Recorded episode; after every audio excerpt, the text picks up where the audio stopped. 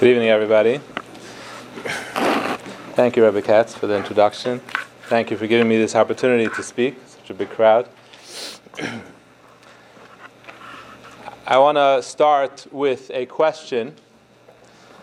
There's no wrong answer to this question, but I would like to hear from you your own feedback. What, what do you think the correct, in your opinion, your understanding, what's the correct answer to this question? I, I want to know if you were to be asked, what are the three biggest challenges to our generation? And when I say our generation, I really mean your generation. What would you say? What are the, the biggest things that we're struggling with? I would say one would be technology. Technology is one. Very good. Go ahead.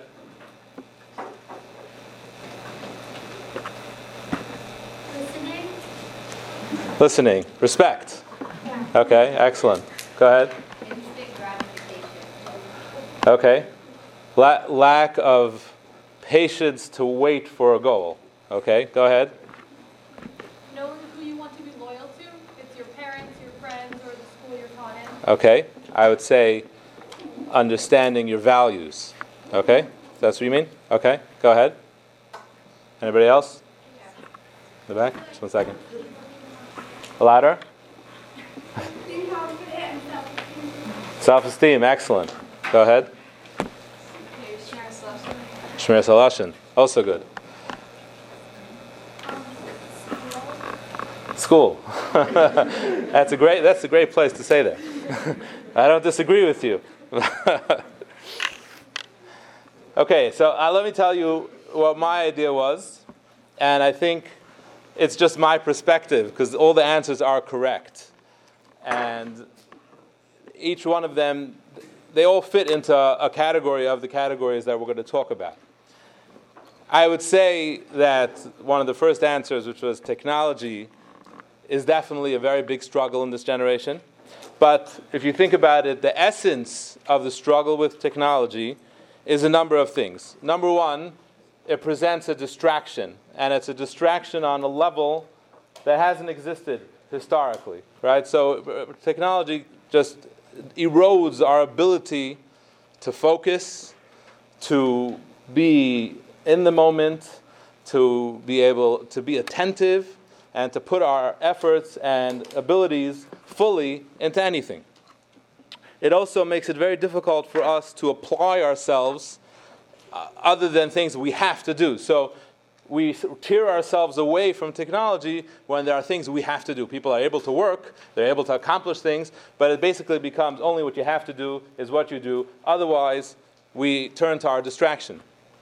And another aspect of it is obviously that it brings to our doorstep a kind of temptation that hadn't existed previously. It presents us with a struggle, with a Yetzer Hara, with a, uh, a difficult choice on a daily basis, which also is not the kind of choice that had to that was faced by previous generations.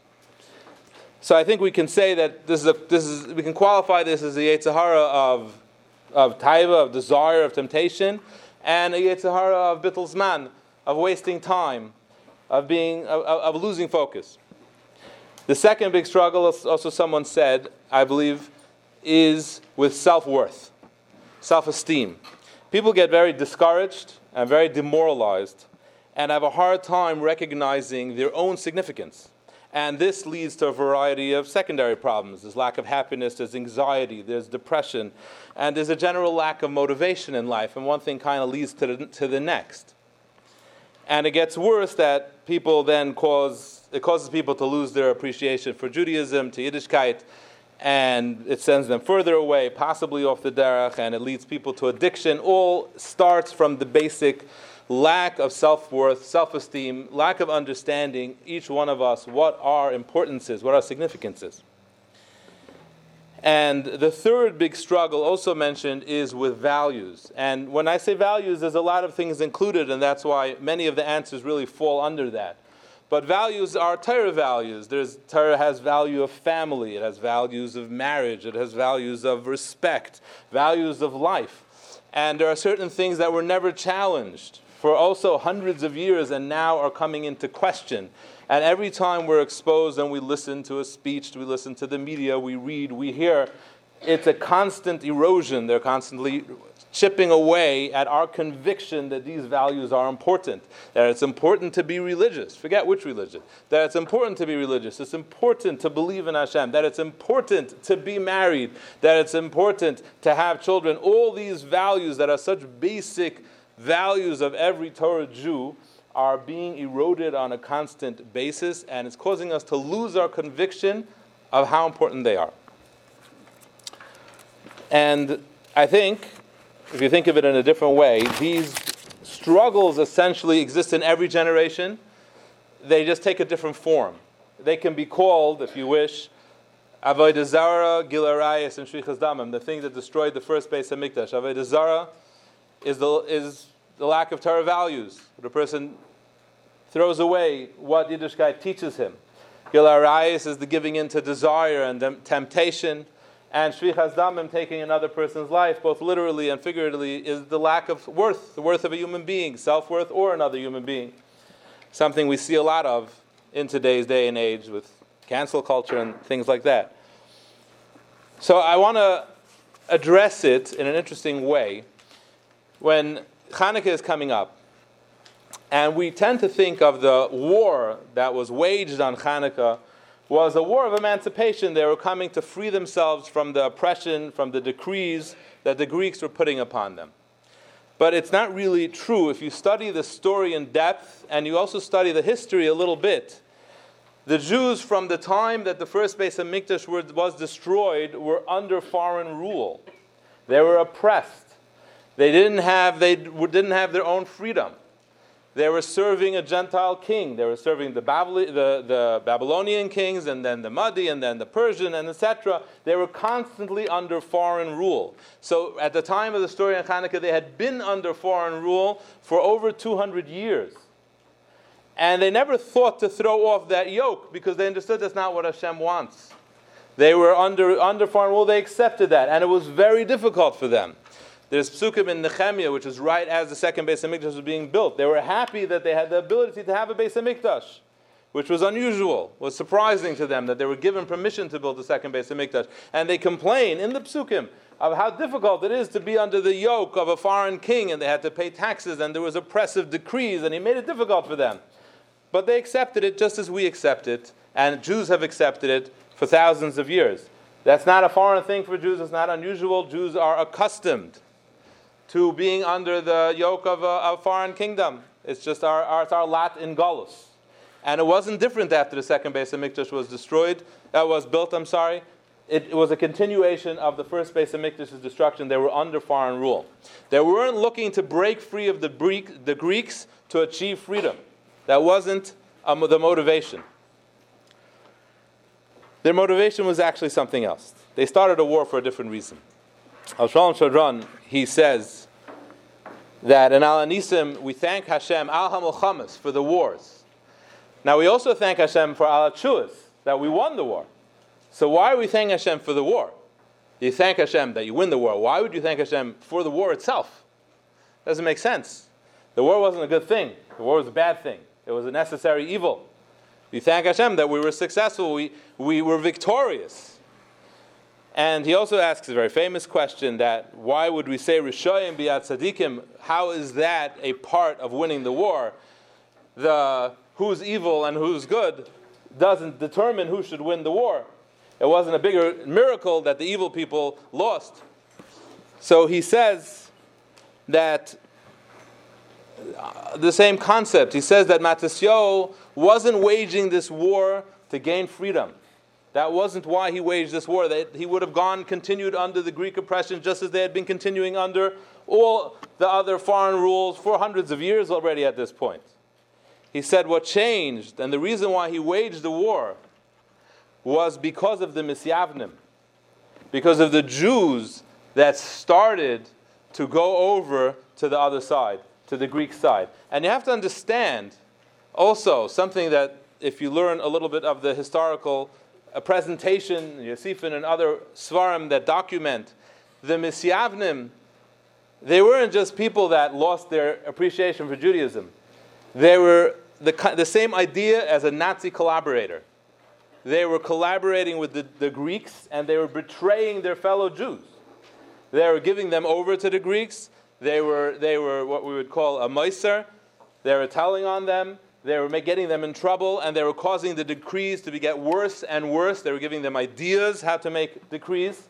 So these Jews were Jews that were betraying their own people because they had lost their sense of identity. They had lost their pride at being a Jew. And they had lost hope of being redeemed. Because they were waiting for Mashiach just the way we wait for Mashiach. Because they were under oppression, oppressive rule. They were waiting for a redemption just the way we wait for redemption. But the Jews that were Misyavnim had given up hope. So they started to collaborate. And when they started to collaborate, they also accepted Greek culture. And as an attempt to get all the Jews on their side and make all the Jews part of their movement, they tried in insidious ways to introduce that culture into the holy Jews that were trying to preserve their Yiddishkeit, so to, to break them down, to wear them down, and make everybody give in and give up. And this was a cause for war. This was something that could not be tolerated because it would destroy the essence and the fabric of the Jewish nation. It would destroy them. We could de- deal with oppression, and we have, and we've done it for thousands of years, and we have survived. But we can't deal with something which is essentially like a cancer. Within the Jews, the Jews themselves, who are trying to subvert the nation, collaborating with the, the other side, betraying their own people, that could not be tolerated. So he thank, we thank Hashem al Mulchamis was that he gave the inspiration to Matisyahu to start a war, because that was a big deal. They weren't holding by starting a war. They wouldn't have started the war for just the reason to free themselves. They started the war because there was no other option. There was no other way to deal with this problem. And that, he says, is why we thank Hashem that it's, it's um, the evil ones, in the hands of those who learn Torah, because that's who the war was against. It wasn't against the Greeks, it was against the Misyavnim. Now, what you see is a fascinating thing. During the time when the second Beis Hamikdash was rebuilt, these are psukim in Nehemiah. Do you know what Jews were struggling with then? What was the Nisayan of that generation? I asked you what was the Nisayan of this generation. But that was the generation that just come up from Galus Bavel. They came back to Eretz Yisrael. They were struggling. They had a Nisayan. The pasuk talks about two things that Nehemiah, he gathered them all together and he publicly chastised them and rebuked them and then made, instituted uh, different ways to get, to help people, to inspire them to change. Two things they were struggling with. One was keeping Shabbos.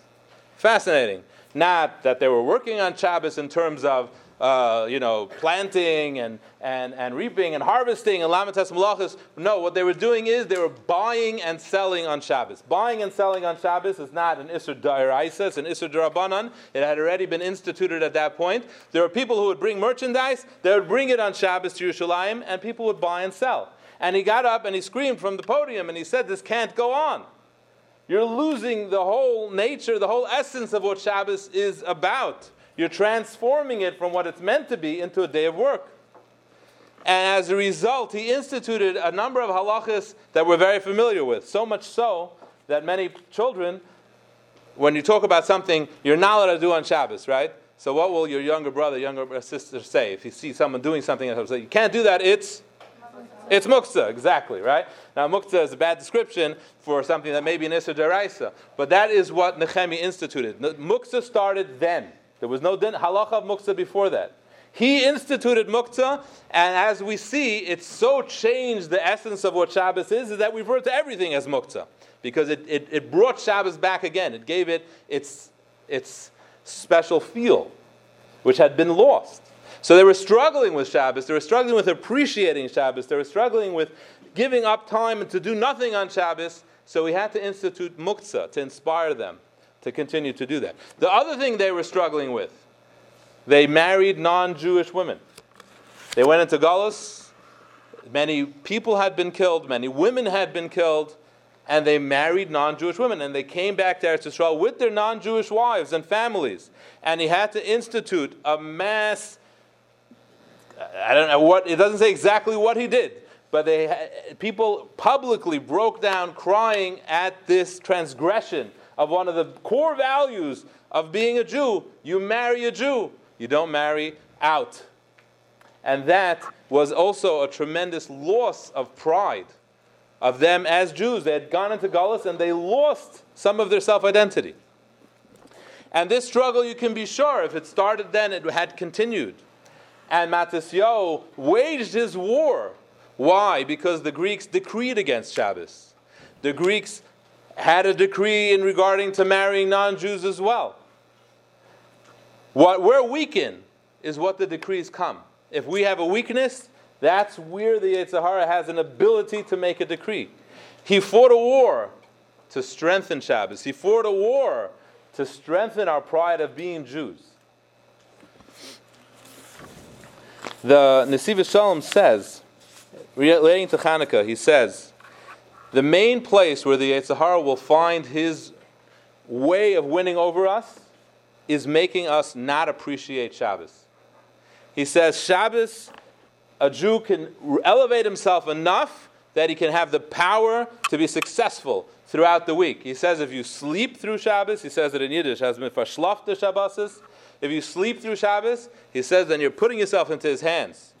The only strength, spiritual strength that we have is in Shabbos. And if you think about it, and this is the main point I'm coming to say today, is that Shabbos is really the solution to these three struggles that we have.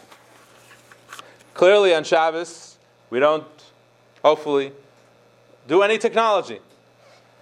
And rather than the forced abstinence that it is, we can take a minute every Shabbos and just think about how much more peaceful we are that our phones and our computers and our technology is off. We can think of how much it drains us that we have to struggle on a daily basis, minute to minute, to make a decision. Should I do this? Shouldn't I do this? Should I use this? Should I look at this? Should I listen to this? Should I hear this? Should I watch this? It's a constant struggle, and even when we're successful, it's draining. It saps the energy out of us. And on Shabbos, we don't have that. And we have so much more peace, inner peace. And if we take a moment to think about it, it'll give us so much motivation and strength and energy to keep it up. Shabbos is also the key for us understanding our self worth. Let me tell you a story. There's a fellow, he is about tshuva. He became, even though you'd meet him, you wouldn't know he's about tshuva, but he became about tshuva in Los Angeles. Uh, he used to eat when my wife was young. She used to eat my father-in-law's house. His name is then it was Adam Lin, now Shmuel Lin. He's a uh, he's a principal, I believe, in Philadelphia. So he sent a video to me of him telling this story. He said he was becoming from in LA and he went to my father in law's shul. There was a bar mitzvah, and he was just in the beginning of his path. And he was there by the bar mitzvah. The bar mitzvah boy laned beautifully, and after he, as he finished laning and davening, people came to say mazel tov, and people came also from other shuls, from neighboring shuls, to come and give mazel tov to the bar mitzvah boy and the baal simcha. In walks someone he sees He's wearing this beautiful beketcha. It has blue flowers on it. I don't know if you've ever seen a beketcha like that. It's like really eye-catching, and you know, it has this big cummerbund, a big gartel, and he's wearing a, a huge strammel. And he walks over. He says, the guy, he said, he looked like King Midas. he said, where he was dressed. He never saw it before in his life. You don't see it that much here either at Silver Spring. We, we have like one or two token Hasidim. But uh, in any case, he walks in. He never saw a thing like that. So he taps a guy uh, next to him, and he says, he figured he must be a very important person. He was probably like the rabbi of the whole Los Angeles. So he taps the guy next to him and he says, Who is that? He said, Who? He said, No, that guy wearing the, that, that cloak. He says, Oh, him? Uh, he's the pizza guy. he is. I know it's a Rabbi Ullman. Uh, he's the guy, he runs the pizza shop. He's a Chassidish Yid, and on, on, during the week, you wouldn't know, but on Shabbos, he walks around with his back. And he said, you know, he, he was hard, he was flabbergasted. He said, These people are delusional. This guy's a pizza guy, and he's walking around like he's a king. And then he said he came to the realization that he said that no, no, no, he has it right. That is what Shabbos is supposed to give us. Shabbos is supposed to give us that feeling that we're kings, that feeling of our pride to be Jews, to be able to serve HaKadosh Baruch Hu. There's another story. My father, Olav Shalom, used to say, he heard this from Rabbi Bar Soloveitchik. He said it in one of his speeches, and I found it online, a video of him saying it.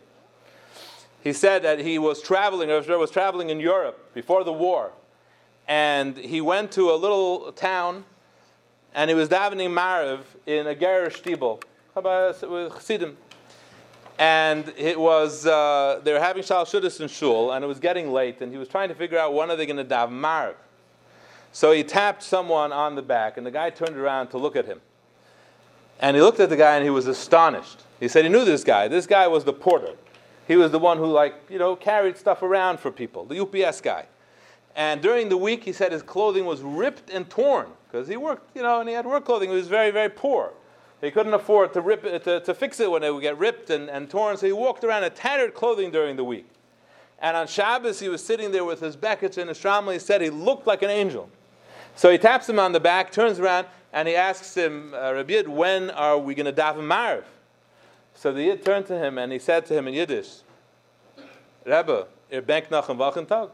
He says, Rebbe, you're, you're, you're waiting, you're wishing for a weekday? you can't wait until it becomes a weekday? What's your rush? How could you give up Shabbos? And he said that was a lesson for him. Because this person was transformed by Shabbos. He didn't want to go back to what he was during the week. He appreciated every moment of it. It gave him that sense of self worth, that sense of self identity. And of course, if we appreciate what Shabbos is all about, every aspect of our Jewish values are focused and worked on every single Shabbos when we sit together as a family and we appreciate each other. So, in the spirit of why the whole war on Hanukkah happened, it's a wonderful thing if we could think of ourselves a way on every Shabbos. We could give thought to one of these three things because not everybody struggles with the same thing. But if someone, everyone, and every one of us is struggling with one of these things, give some time on Shabbos to give some thought, to inspire ourselves to find in Shabbos the source of inspiration, the source of elevation that will give us the power to be successful in that struggle throughout the week. And through truly appreciating Shabbos, may we all be zeicha to elevate ourselves, to become greater, and to be zeicha all together to the coming of Mashiach Tzidkenu, Meher Amen.